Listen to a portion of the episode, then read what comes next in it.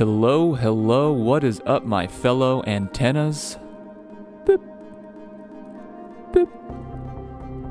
Boop. That's you guys right now, just sending your signals into the universe. We've got a great episode for y'all today. We talk about how navigating work in your career is like being in your own dojo. It's a lot of fun. If you're enjoying Antenna Method, the podcast, please subscribe and leave a five star review on Apple Podcasts so that others can discover the advice and ideas we discuss weekly. Follow me at Antenna Method on Facebook and Instagram. And to feel better, head to antennamethod.com to start a 14 day channel clear, a mind body spirit reboot, which is Antenna Method in 20 minutes a day. All right, guys, enjoy.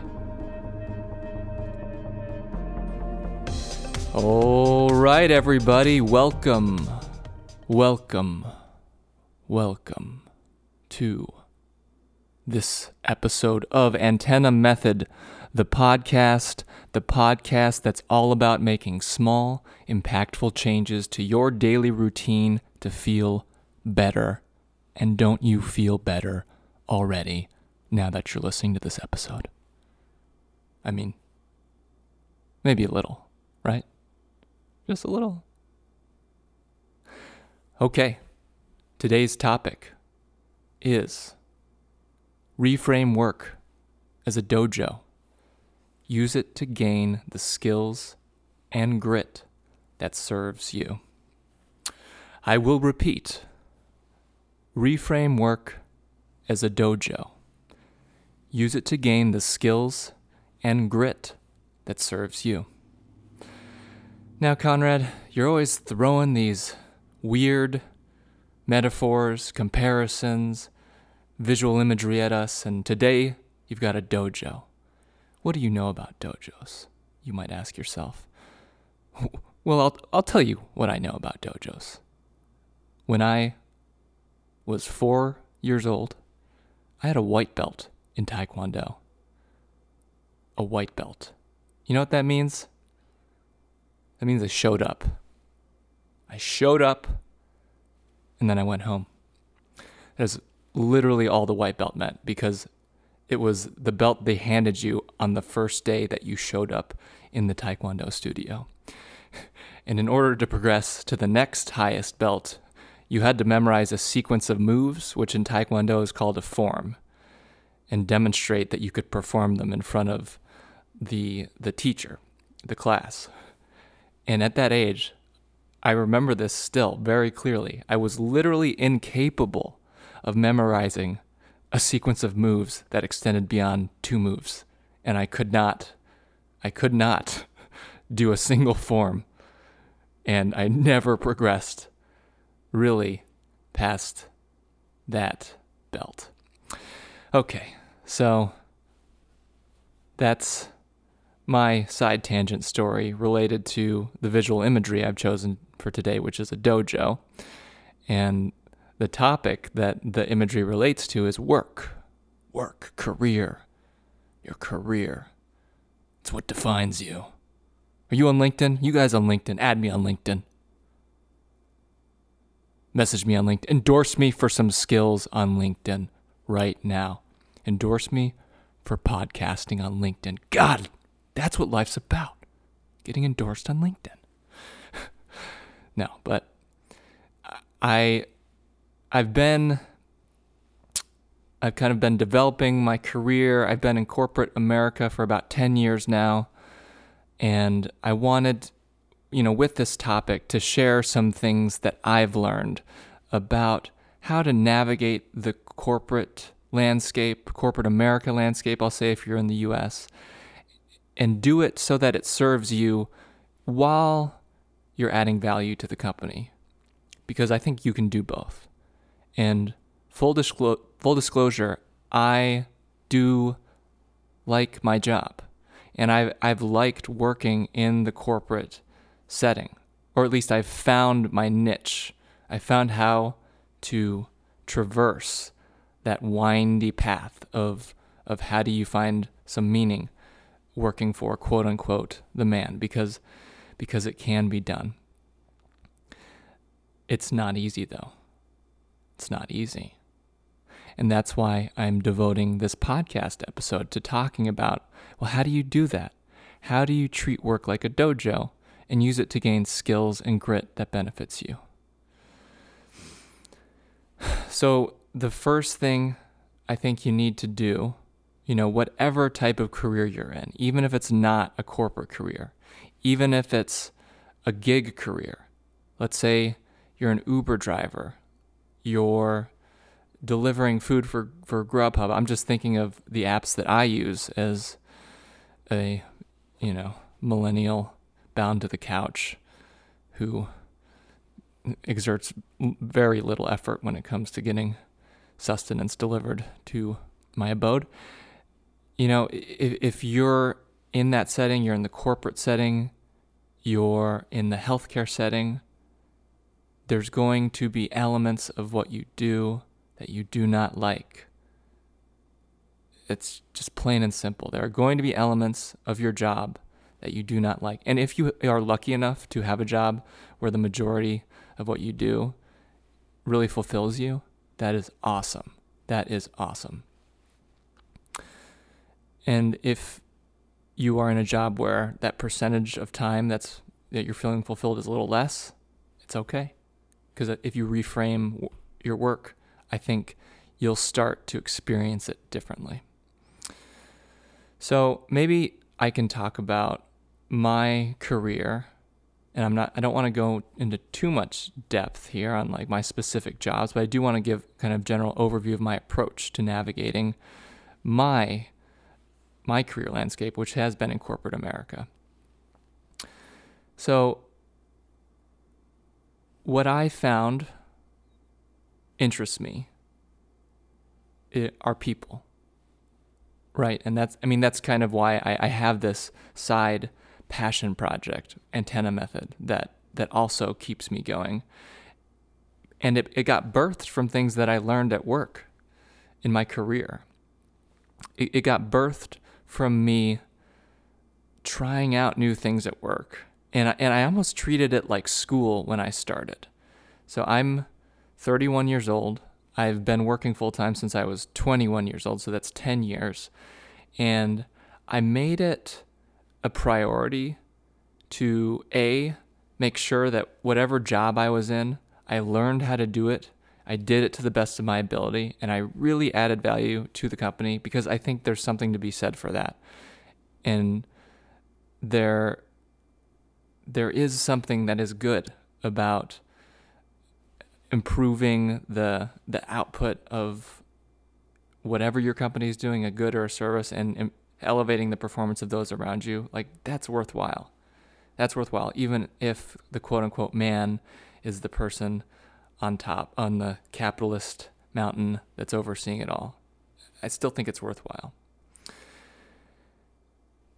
And so I got good at my jobs, but then I I found the point at each job, and you can kind of feel it when you've reached a certain point, when it's time to to move on, and that's where you ha- that's where work becomes like a dojo because you are you're like a ninja, you're training, and there's a certain point where you've progressed past that certain stage of your training where it's like progressing up the belts. You move up a belt you, you, you've learned that form. You know that sequence of moves already. You know that activity in your, in your job. And you've, you've understood how to do it. You've kind of developed your own style of approaching it. And maybe it's taught you a couple valuable lessons about yourself. You, you have to recognize, and it will, it will come to you naturally. You have to recognize that point where it's time to look for a different job and the key thing here is that you're not looking for that different job out of boredom or because you're restless. You're looking for that next role because you've you've done everything possible in the role you're already in. And it may take I would say it's probably going to take at least 2 years. I'd say 2 years is is the the minimum, you know, unless you're in one a crazy job where you're just working nonstop for like a year, year and a half, and the number of hours gets compressed instead of being over two years, it's one, something like that. But it's going to take time. It is going to take time. You got to give yourself, got to give yourself two years. Let's just throw that number out there. And, and when that point comes where you've mastered that particular role, you've developed that, that skill set, you know, you can punch and kick and, and do a basic karate chop, then it's time to progress to that next belt, which is, is a new job. Or it could be a different job within the same company or a similar type of job. Some type of job where the skill that you developed in the in the prior job gets your foot in the door to be considered for the next job. And then and then you repeat. You repeat and you have to stay present in every role you're in and you have to accept that there will be a percentage of the time that you don't feel feel fulfilled by the role. Maybe you feel unhappy or anxious at times. But other times you feel like you're learning and you're challenged and you're driven and you have access to people and resources that invigorate you. That balance can exist and you have to find it for yourself in the job you're in and I'm kind of an extreme example of this. So I let me count. Since I graduated, and I when I started, I was in this rotating type of program. I'm an engineer by my major, and so I, I had four jobs over two years. And then after those four jobs, which were a set part of this program I was in, I, on my own accord, for over it's been seven eight years almost i've had another i'm in my fourth job so every couple years i'm moving. And i've, I've tried to follow this pattern of like moving into a job that feels like it has this the challenges and support that will help me learn and develop mastering the job and then kind of just listening in a way to the universe and saying, okay, where is right for me to go next? And then taking the risk and moving into the next role. so that's me. That's just my perspective. That's my experience. How does it apply to you? Well, I think it goes back to your mindset and, and your framing of, of your job. And maybe we can dive down into just the day to day way that you approach your job. And I would say to approach it like you're hunting for treasure almost. You know, it's so easy to see the negative parts of a job and the things that make you unhappy, but just like switch your perspective and check in with yourself. And when you go to work tomorrow or whenever the next day is you go to work, decide to look for something that interests you, that you want to learn more about, someone that knows a lot about something that you want to ask a question to, and then go learn more about that thing, ask that person that question. Maybe that person can show you something new, even if it's not part of your job. The thing, the thing is, job descriptions are a figment of thought.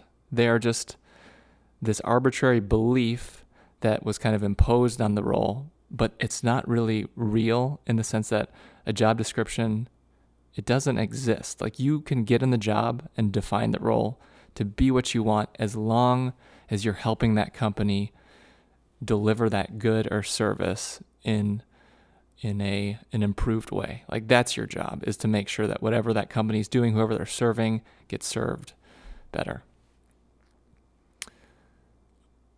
and I think that's that's doable and it but it's tough because the general consensus these days seems to be a sense of oppression from from our our system the way our system is set up unfortunately the way people get compensated it's it's it's not at a level where if you're entry level or you're not salaried it's hard to feel secure. Like if something, an accident happened, you didn't have insurance, it's hard to feel that sense of security. So I, I totally am understanding and empathetic that there is a, there is like a certain line or a standard that needs to be held by the company in order for you to enter this this mindset because if the company's not even meeting your basic needs for living then I think that that in itself is a different challenge which I fully admit that I cannot speak to. Okay, so we we got a little we got a little deep there, but I I, f- I feel like the the idea of taekwondo being in a dojo, progressing through your different belts, learning the forms. Once you know the forms by heart, you have to go to that next level, learn that next form. Um, that all that all suits what we're talking about, and another another key difference from the dojo where you have a, a, a master who's kind of just prescribing you the things to do is is you have to be your own master. You have to run your own dojo. There's not going to be anyone there telling you what is going to advance you or pre- prepare you to advance from that one job to the next job. It's all on you. But there is that internal sense we all have it. We call it intuition. And you'll be able to tell. Just give yourself some room, give, give yourself time. Do push yourself, do challenge yourself in the job you're in now. You know, do it until you're an expert. And then once you're an expert, you just step back and listen to your intuition and it will speak up. And, and your intuition is, in a way, your own dojo master. Hiya! I don't, okay. So let's wrap up today's podcast with just maybe a, a last closing thought. And my ask to you guys today is that you give yourself permission to do something at work that interests you that you're not required to do or maybe even is kind of taboo if you were to ask about it or do it. My ask is that you give yourself permission internally to just do it, just go explore it and see where that leads. And I think you'll find that if you do this over time, over the weeks, over the months, over the years, you'll find yourself in a place that suits you because you've been guiding yourself to that place all along. Until next time, this is Conrad Stoik. Follow me on my I got okay, I got I got a plug before I end the show. Got to do my plugs. Follow me on social networks at Instagram, Facebook, and now TikTok at Antenna Method.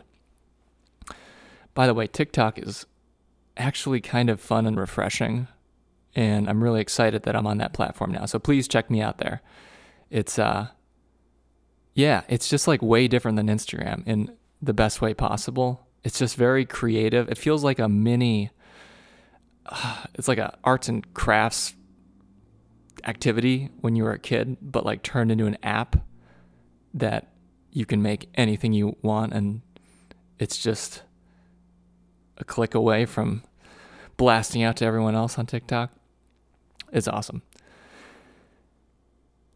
The other thing I want to say is that if you want to try the antenna method, which I recommend you do if it feels right, go to antennamethod.com and try a 14 day channel clear today.